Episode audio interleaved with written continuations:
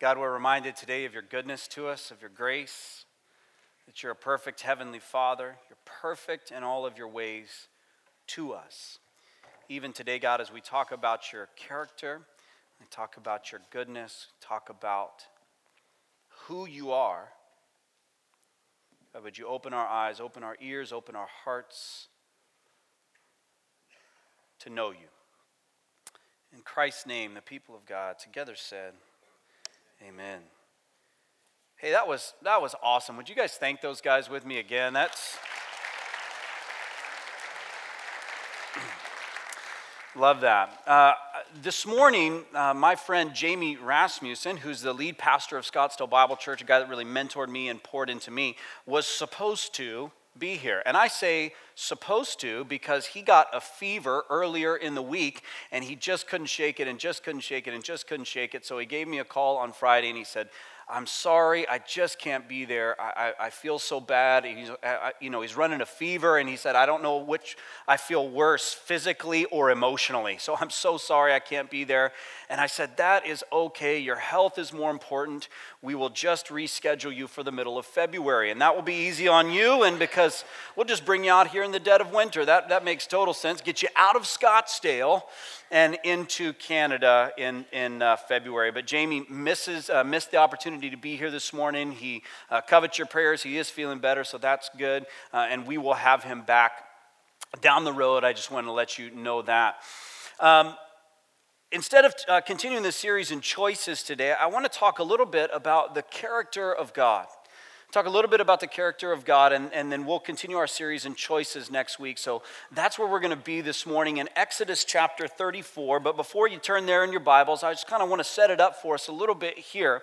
And we're going to start with this kind of bottom line truth this morning, and it's this is what you believe about God uh, matters. What you believe about God matters.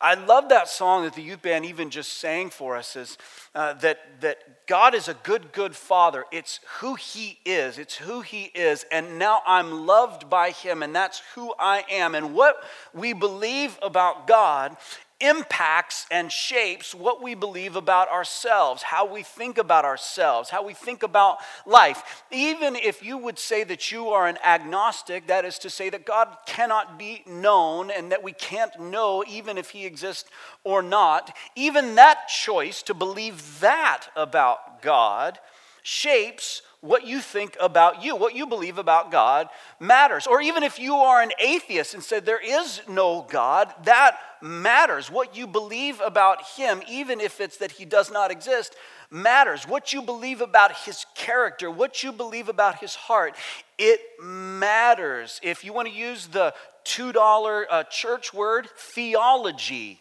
matters. How we understand God matters in our day to day life. And radical shifts, radical departures away from biblical theology if, if we were to if we were just kind of leave the bible on the shelf and talk about just kind of make up something about god those are pretty easy to spot even for someone who wouldn't call themselves a christian. Like if i got up here on a sunday morning and i said welcome to bayview glen church. We like to talk about god here but his name's not really god. It's you know schmod and he's like totally made of chocolate. You know you would go that doesn't sound like biblical theology. You know, I don't think that's who God is. I'm pretty sure that the Bible doesn't say that. So, that radical shift away from biblical theology, away from a right thinking about God, is easy to spot, but it's the little tweaks, it's the little changes, it's the little things that aren't authentic, that aren't biblical, that are pretty difficult to spot sometimes. The, the ways we twist God just a little bit, the way we misunderstand his character just a little bit, the way we pull out scripture out of context just a little bit that are difficult to spot, and check this out, can be extremely dangerous. Those little tweaks can be extremely dangerous. A couple years ago, uh, during this Super Bowl, they uh, interviewed a guy named Ray Lewis who plays for the Baltimore Ravens uh, before the Super Bowl, and then they played the deal. And then after the game, they interviewed him, and the Ravens ended up winning this game. And they asked Ray Lewis, you know, hey, how'd you, you know, how'd you win, and all that stuff. I don't know, whatever they asked him. And Ray Lewis responds with, "If God is for us, who can be against us?"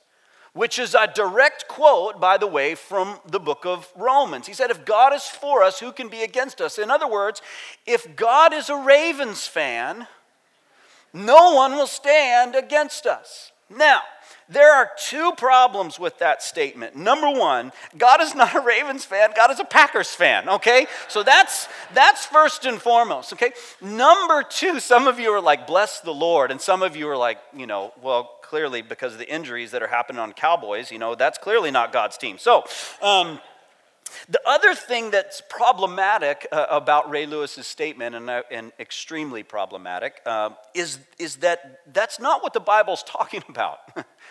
When, when you say, if God is for us, who can be against us? It's talking about the Christian life. It's talking about salvation. It's talking about God's choice to pour out his grace on humanity. It's not talking about football at all. But Ray Lewis says that kind of stuff in popular culture, and even some Christians sometimes, we, there's these little tweaks, these things that sound biblical, that feel biblical. It's like that fake designer purse that you buy, you know? It's like, this kind of looks like a coach handbag, but it's not quite there. It's not quite right. And those things can be extremely dangerous. I've heard it said before that God made us in his image, and we've been returning the favor ever since, making God to be in our image. So here's what we're going to ask ourselves this morning What does the Bible say about God? What does the Bible say about God? And, and not just what does the Bible say, but more specifically, what does God say about God? Not what do we say, or, or what does Ray Lewis say, or what does pop culture say, or what does People magazine say, or what does a professor say, or what does your friend say, or what does your mom or dad say, or what do you say, what do you think? Not even check this out, what does the pastor say? Because God has introduced himself to us in the scripture. Can you believe that? He's introduced himself to us. In Exodus chapter 34, he introduces himself to Moses. So we're going to say, okay, God, let's, we'll let you define you today.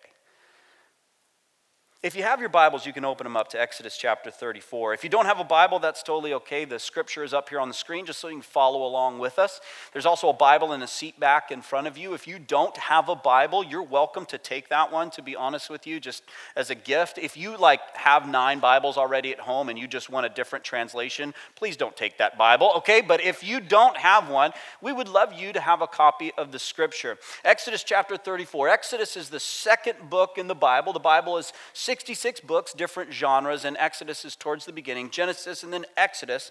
And Exodus, just like every book in the Bible, is divided into chapters. So you're looking for chapter 34, right after chapter 33 and right before chapter 35.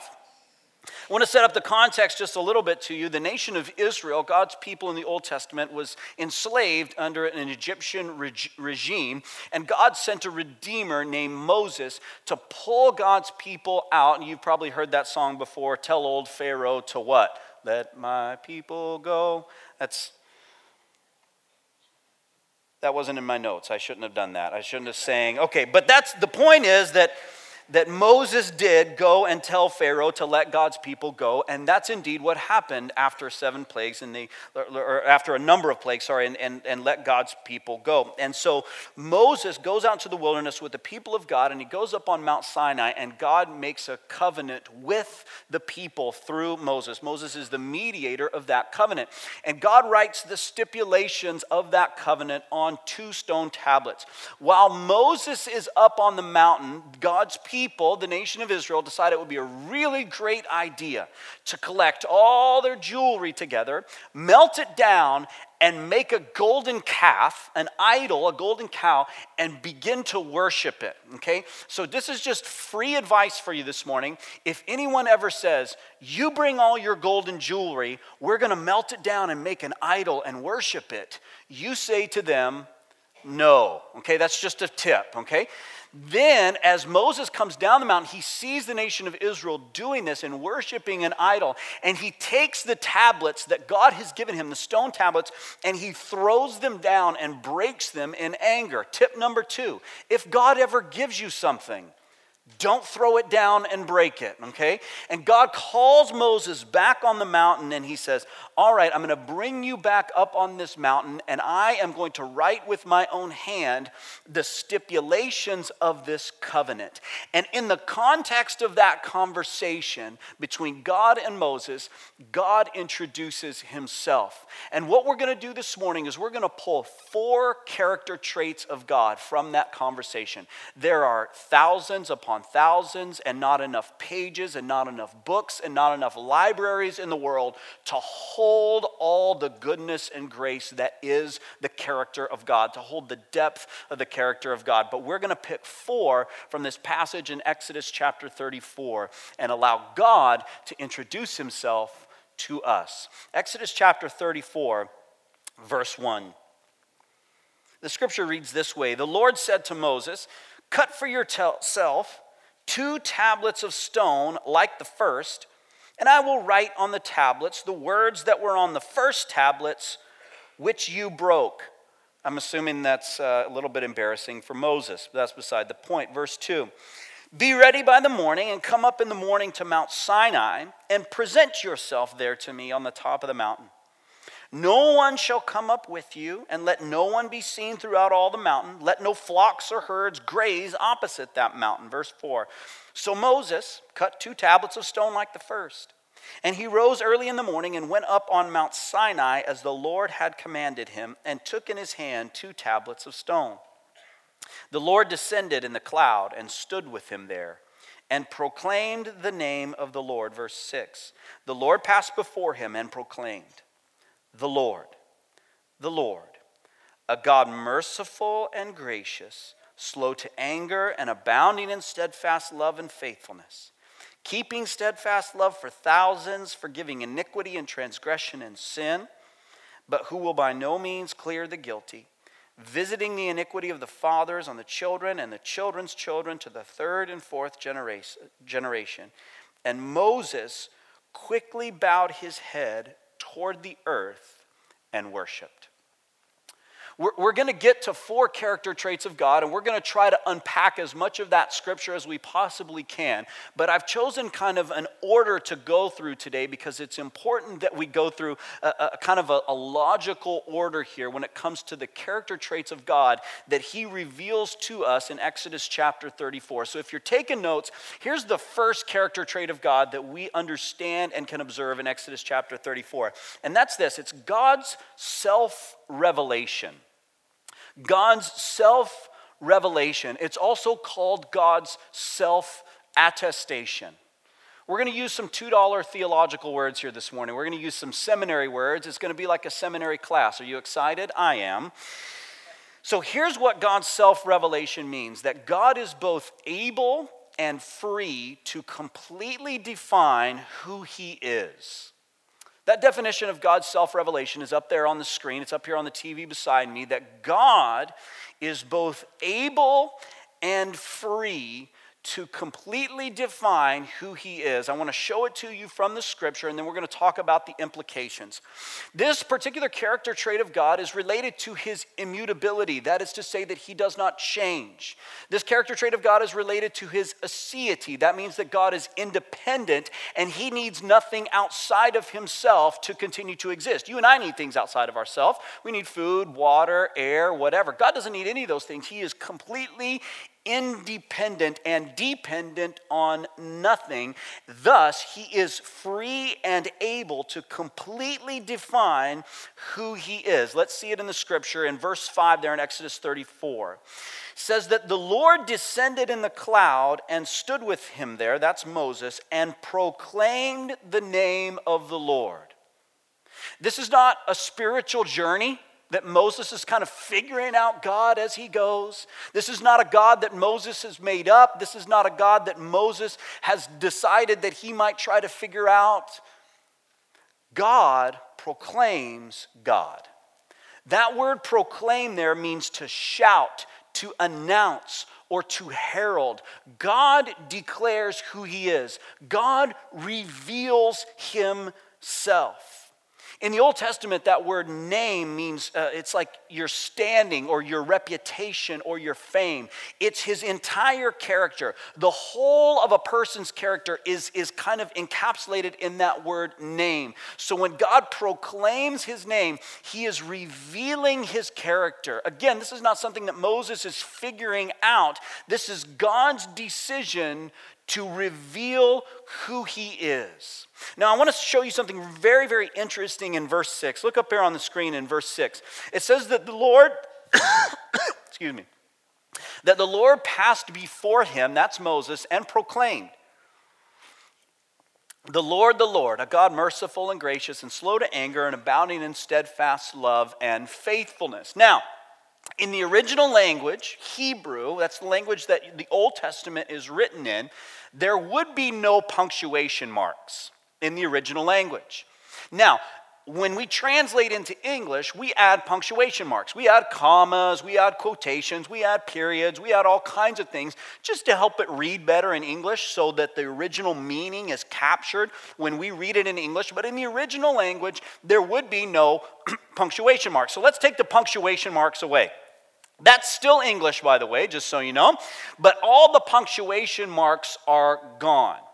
So let's go back, and I want you to focus on, without the punctuation, or now with the punctuation marks, this word right here, these couple of words. The Lord passed before him and proclaimed the Lord the Lord. It's up there on the screen. The rest of the text is grayed out, and the part we're highlighting is highlighted there in white. Does everybody see it? Okay, good. So here's the thing there are a couple of biblical scholars and Old Testament Hebrew scholars that have suggested that that punctuation mark after the, the comma after proclaimed should not be there. And I want to show you what they're suggesting. They're suggesting that that comma shouldn't be there, that the quotation shouldn't be there, and that there should be a period there. So go back one slide. Does everybody see it? Proclaimed, comma, and then the Lord begins to speak, and he says, The Lord, the Lord, a God merciful and gracious. But remember, those commas and quotation marks, those are R's in English to help it read better. And these Hebrew scholars are saying that that should say, The Lord passed before him and proclaimed the Lord, period. Go to the next slide. Then God speaks, the Lord, a God merciful and gracious, slow to anger. Does everybody see what's happening here? Here's what God is doing He's saying, I define me.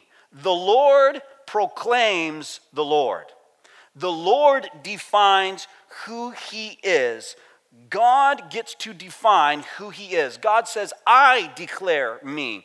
I proclaim me. I define me. I reveal me. This is the same conversation that Moses has with God in Exodus 3 when he says, I am who I am. I just am.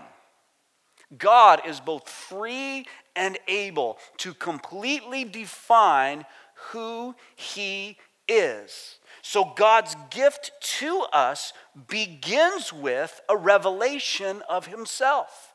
God's gift of grace begins by Him disclosing and revealing His character, proclaiming His heart, and telling us about Himself a scholar that I really like, a guy named Al Mohler, writes this. He says, The starting point for all genuinely Christian thinking is the existence of the self revealing God of the Bible. The foundation of the Christian worldview is the knowledge of the one true and living God. The fact of God's existence sets the Christian worldview apart from all others, and from the very beginning, listen close now, we must affirm that our knowledge of God is entirely dependent on the gift of divine revelation. Say it one more time. That our knowledge of God is entirely dependent on the gift of divine revelation. Now, church people, and I'm a church person, and so I love you. I've been in church a long time. This is my church, this is my home. I love you very much. Sometimes when we listen to messages, we think to ourselves, I wish my brother in law were here. Or I wish my friend were here. Or I wish my son was here. I wish my cousin was here. I wish my coworker was here. I wish my neighbor was here because they've made up this God in their head that really isn't the God of the Bible. And so they should be hearing this that this is the primary character trait of God, that God reveals himself. God is both free and able to completely define who he is. I wish they were here, but let me tell you, men and women of faith, church people, Christians, we do this very often as well. And when there's difficult doctrines of the Bible and difficult things that the scripture says about God, we tweak it just a little bit because it's hard sometimes. It's difficult to understand, or it's difficult to wrap our mind around, or we don't quite understand what God is doing. And so we just tweak it and just touch it. and instead of letting God reveal who He is, we push on it just a little bit. Here's what this character trait of God means. Here's what this attribute of God means for you and me. Number one is that we must release our perceived right to know what God is doing. Yikes. We must release our perceived, use that word on purpose, our perceived right to know what God is doing, to understand Him completely, or define Him fully. And that's hard. Even Christian people, that's hard. The second thing this means for us is that we must rely upon God's revelation of Himself alone for our knowledge of Him. I'll say it again. We must rely upon God's revelation alone for our knowledge of Him. He is the self revealing God of the Bible. The Lord proclaims the Lord. And so we rely on His revelation of Himself for our knowledge of Him. How many times have you ever heard somebody say something about God, and maybe it's right, maybe it's accurate, maybe it's biblical, and maybe it's not, but you ask them, where'd you get that from? Where, where, how do you understand that? Or what, you know, tell me what's going on there. And they respond, tell me if you've ever heard this before. Tell me if you, people respond this way well, it's just my own personal belief. You ever heard that before? Okay, how about this one? Um, well, the God I believe in would never do that. Or the God I, I believe in would always do this. Or the God I believe in is this way. Has anybody caught the cold that's going around? If you haven't yet caught that, come shake my hand afterwards. I'd Be happy to give it to you. But but this whole my own personal belief thing doesn't work or even this whole the God I believe in doesn't work. I, I, I understand the God you believe in. I get that. What about the God that is? The God that is and has decided to reveal himself to us and proclaim his name and character. So we begin our understanding of God with this first character trait God reveals God, God's self revelation. The second thing we see in the passage, the second aspect of God, the second character trait of God is God's immanence. God's immanence. I told you we would use seminary words this morning. God's immanence. Here's what the word immanence means is, is that God is both present and active in nature, humanity, and history. God is both present and active in nature, humanity, and history. There's kind of a, a, set of thinking out there, some logic out there, and it's called deism. Now, your friends and family may not say that they're deists, but I would guarantee you that you know some deists, even if they don't know that word. Here's what deism suggests Deism suggests that God took the world and kind of set it spinning on its axis and, you know, set it spinning like a top and then walked away and just let it do whatever it was going to do. And que sera, sera. I've created it, but I'm no longer involved in it. I'm no longer intimately involved in history. I'm no longer intimately involved in nature and humanity.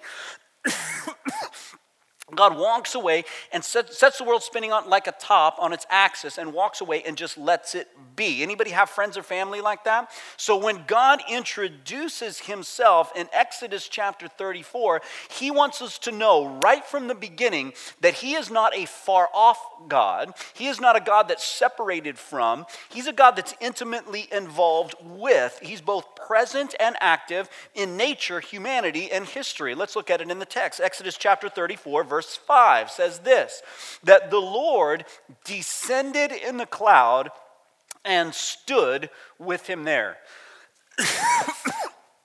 you guys, I'm sorry. I'm sorry that that's distracting. It's probably even more distracting that I mention it, isn't it? Whatever. Okay. Here's what the scripture is saying the scripture is not saying that God took on the form of a man, not yet, by the way, but God took on the form of a man and literally stood with Moses. The scripture uses these words, and they're called anthropopathisms or anthropomorphisms. I told you we were going to use big words today. Anthropopathisms or anthropomorphisms. What that means is that the scripture assigns human behavior, thoughts, or feelings to God in order for us to understand what God is doing and what, it's, what He's about. Remember, He wants to reveal Himself, He wants to declare Himself, and so God descends and stands. What does the Bible want us to know? That God stood with Moses, He presented Himself to Moses, and that He descended, He came down from on high in order to interact with and have a conversation with Moses. He came near to Moses. That theological term is God was immanent. God was near. He's intimately involved. He did not set the world spinning on its axis and walk away. He's involved in your each and every day, each and every moment of your life. We see examples of God's immanence, his nearness, his descending and standing with us all over the scripture. You want to know the best one? Jesus. God got near real quick in the person of Jesus Christ. Psalm 139 says this about God. I, I, I might even read the whole thing here, uh, verses 1 through 18. It's unbelievable. The psalmist writes this O Lord, you have searched me and known me. You know when I sit down, when I rise up. You discern my thoughts from afar. You search out my path and my lying down and are acquainted with all my ways. Does that sound like a God that's far off? No. Even before a word is on my tongue, behold, O Lord, you know it altogether. Where should I go from your spirit? Where shall I free, flee from your presence? If I ascend to heaven, you're there. If I make my bed in Sheol, you're there. If I take on the wings of the morning and dwell in the uttermost parts of the sea, even there your hand shall lead me, and your right hand shall hold me. For you formed my inward parts, you knitted me together in my mother's womb. How intimate and near and immanent is God. I praise you, for I'm fearfully and wonderfully made. Wonderful are your works. My soul knows it very well. My frame was not hidden from you when I was being made in secret intricately woven in the depths of the earth. Your eyes saw my unformed substance. In your book were written every one of them, the days that were formed for me, when as yet there was none of them. Psalm 34, 18 says, God is near to the brokenhearted the entire book of Job and Hebrews 13 5 says that God is near to us in our trial.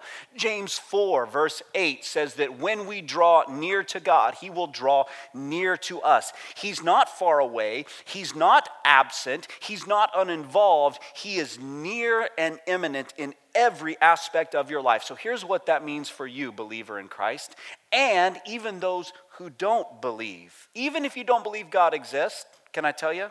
He's near to you at all times. God is near to you at all times. God is near to me at all times. He is immanent. He's close. He descended and stood with Moses there. For the believer, this should give you great encouragement and hope. In a hospital room, God is near. In the midst of a difficult divorce, God is near. When you're celebrating a birthday, God is near. When you're remembering a lost loved one, God is near. When you're working hard, God is near. On your commute, God is near. When you sit down to breakfast, when you lay your head down on the pillow at night, God is near in each and every aspect of your life. That's good news, isn't it? And God wants us to know that from day one. The other thing that this might cause us to shift this, the other reason this matters, remember we talked about what we believe about God matters. The other reason why this matters is if God is near to me at all times, would that not cause us to live a little bit differently sometimes? Would that not cause us to make different choices sometimes? We'll get back to choices next week. Would that not cause us to kind of tweak what we see and how we respond? God is near, He's immanent. Character trait number three God's holiness. God's holiness. Let's define holiness because there's two aspects in Scripture of God's holiness. The first is God's otherness, and the second is his absolute moral purity. God's otherness and his absolute moral purity. We're going to talk about those one at a time. The first aspect of God's holiness is his otherness that he's different than you and me, that he's set apart from you and me, that he's not like you and me. Let's look at it in the scripture Exodus 34 2.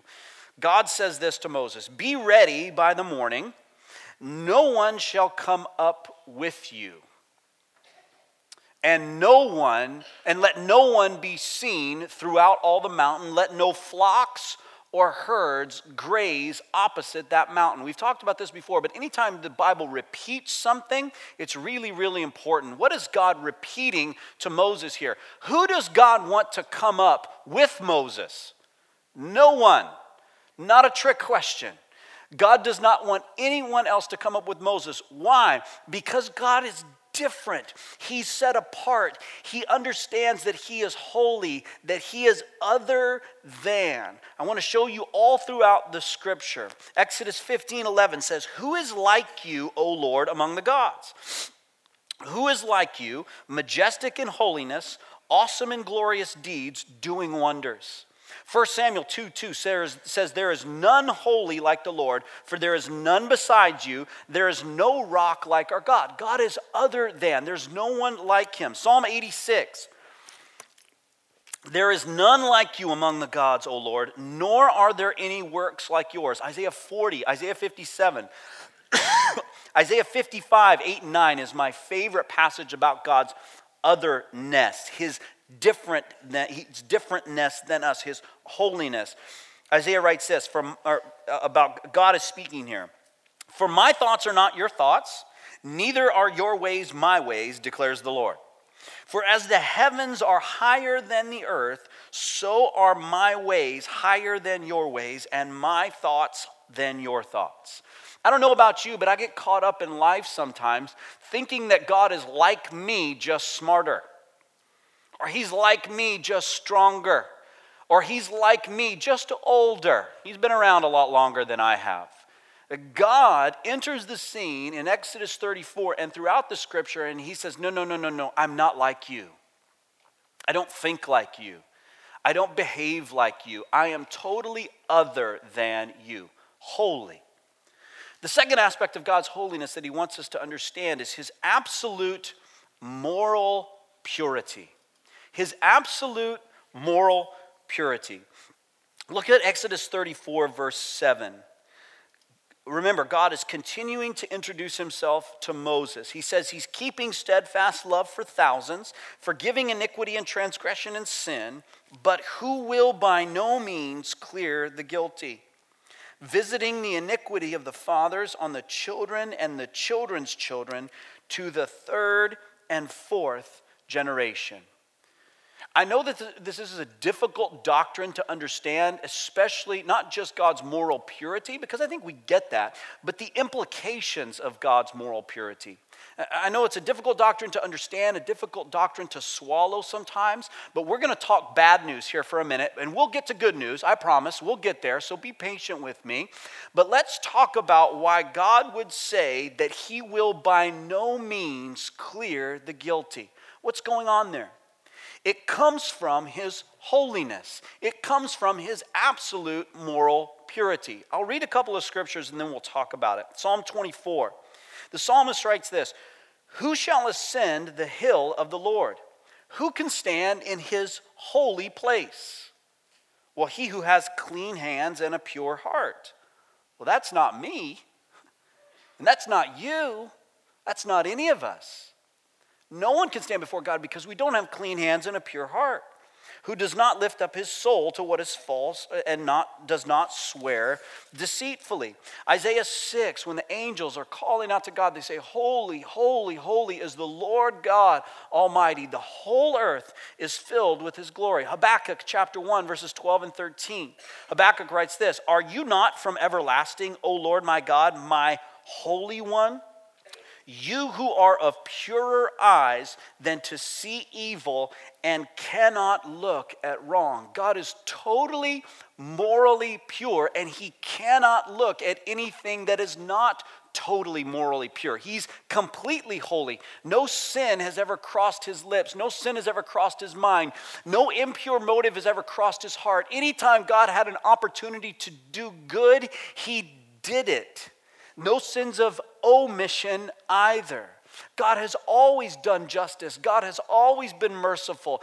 Everything he says is true and right. He is totally morally pure and holy. So, here's a difficult question for you and me. If, if you and I are made in the image of God, which we are, Genesis chapter 1 says that you and I are made in the image of God, and God is holy, then how should we be? Holy.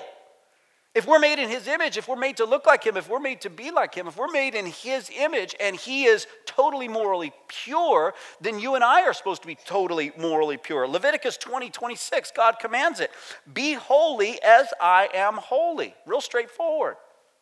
But we haven't done all that well, have we? We haven't been totally morally pure. And so God's response to our lack of holiness because of his complete moral purity and total holiness is righteous anger, is justified wrath. Now, I know that no one likes to talk about the wrath of God. I know no one likes to talk about the anger of God, but I just want to show it to you in the scripture, and we're going to get to his grace in a minute. But stick with me here. Listen to what Nahum, the prophet in the Old Testament, writes. He says, The Lord is a jealous and avenging God. The Lord is avenging and wrathful. The Lord takes vengeance on his adversaries and keeps wrath for his enemies. The Lord is slow to anger and great in power, and the Lord will by no means clear the guilty. There it is again. His way is in whirlwind and storm, and the clouds are the dust of his feet. Who can stand before his indignation? Who can endure the heat of his anger. His wrath is poured out like fire, and the rocks are broken into pieces by him. That does not sound good, does it? Doesn't sound good at all. And we think that's just the Old Testament. And we're like, okay, now we're in the New Covenant, now we're in the New Testament. And people will say that sometimes. That's the little tweak, right? That's the little shift, that's the little change. Well, that's not really, that's the God of the Old Testament. That's not really the God of the New Testament, except for Second Thessalonians 1, Romans 1, Romans 2 5, Romans 5 9, Romans 12 19, Romans 13, 1 Thessalonians 1, 1 Thessalonians 2, 1 Thessalonians 5, Revelation 6, Revelation 16, Luke 21. Do you want me to keep going or? A guy named Arthur Pink uh, observes this there are more references in Scripture to God's anger than there are his grace and love. We're going to get to his grace and love. We're going to get there. We're going to get there. Don't, don't panic with me. But because of God's holiness, because of his absolute moral purity, he is justified in his anger. And we ask ourselves, wow, is my sin, is my lack of moral purity, is it really that bad? Does it really is God really not able to stand in that? Is, is He really not able to look on me because of my sin, because of my lack of holiness? Is it really that bad? It's just a little sin. It's just a little sin. Let's put it this way. When I was in college, I played soccer and uh, we would go out and train two a days. That means we would train for two hours in the morning and three hours in the evening, and we were running all the time. And what happens when you run really, really hard for a long period of time? Sometimes people get sick, don't they? Sometimes people vomit. This story is going to get real gross real quick. You're going to love it. Okay, so we had a water jug, a big water jug, and there were hoses that came out of the water jug. And all of the guys on the team, all of my buddies that were all on the team playing soccer together in college, we all drank out of a different hose. But we never put a lid on the water jug. All right? Open. A buddy of mine, a teammate, running, running, running, gets sick, and begins to vomit. He literally takes his hand like this and he wipes vomit off his mouth and goes like this. And that much, just that much, bloop, right in the top of the water jug. Now, of course, all the guys on the team said, Well, it's just a little vomit. We can just keep drinking this, can't we? No, of course we didn't. Of course. Look, I realize that that's a disgusting story. I get that. But when God says that if you're lukewarm, I will spit you out of my mouth, that's, that, that word is vomit there. This is how he sees our sin. Now, pop culture tends to ignore God's holiness, and crazy cults, they don't talk about God's grace. But that's not the God of the Bible. That's not how God chose to introduce himself. He revealed himself, he came near, he proclaimed his holiness in the fourth attribute of God. Now, listen, this is, uh, this is unbelievable. Is his grace. It's his grace. Listen to what God says to us, and we'll talk about how grace and holiness work together. He says, The Lord passed before him and proclaimed. Here's what God says The Lord, a God merciful and gracious, slow to anger, and abounding in steadfast love and faithfulness, keeping steadfast love for thousands, forgiving iniquity and transgression and sin. Isn't it interesting that the very first attribute of God that He wants to introduce to you and me is His mercy and grace and love and kindness? Here's an easy definition of God's grace God's grace is the undeserved favor that God pours out on humanity. The undeserved favor that God pours out on humanity. Now, let's talk about grace and holiness. Because some of you might be thinking, wow, okay, God is totally morally pure. The pastor is telling me that, that I've sinned, that I've walked away from that moral purity, and the way that God looks at me now is with righteous indignation. How could God be good at the same time? How could God be gracious at the same time? How could God show me favor and goodness at the same time? Now, this is so critical because this is what the Bible teaches now. So, pop culture might tell you, or wacky theologians might tell you, that God just swept his anger onto the rug. He just acted like it wasn't there. But, but wait a minute, now God's compromising his character, isn't he? But God doesn't compromise his character. Or wacky theologians might tell you that God's really not all that gracious, God's really not all that good. He's just mad at you all the time. He just has wrath for you all the time. And those are wacky theologians too, because we don't understand in our finite mind how God could be both holy and gracious. How God could both satisfy his anger, not sweep it under the rug, not compromise it, satisfy both his holiness and his grace. You ready? Here it is Jesus Jesus.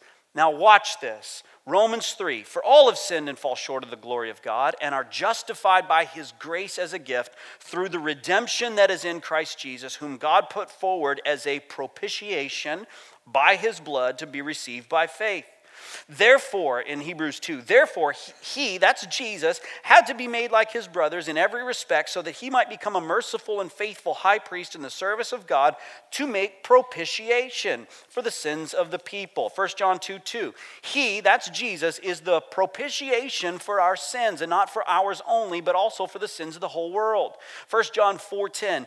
In this is love, not that we have loved God, but that he loved us and sent his Son to be the propitiation for our sins. Again, $2 theological words. now, watch this. People have asked me before, like, are, did you write a sermon just so you could use the word propitiation? No, God uses it.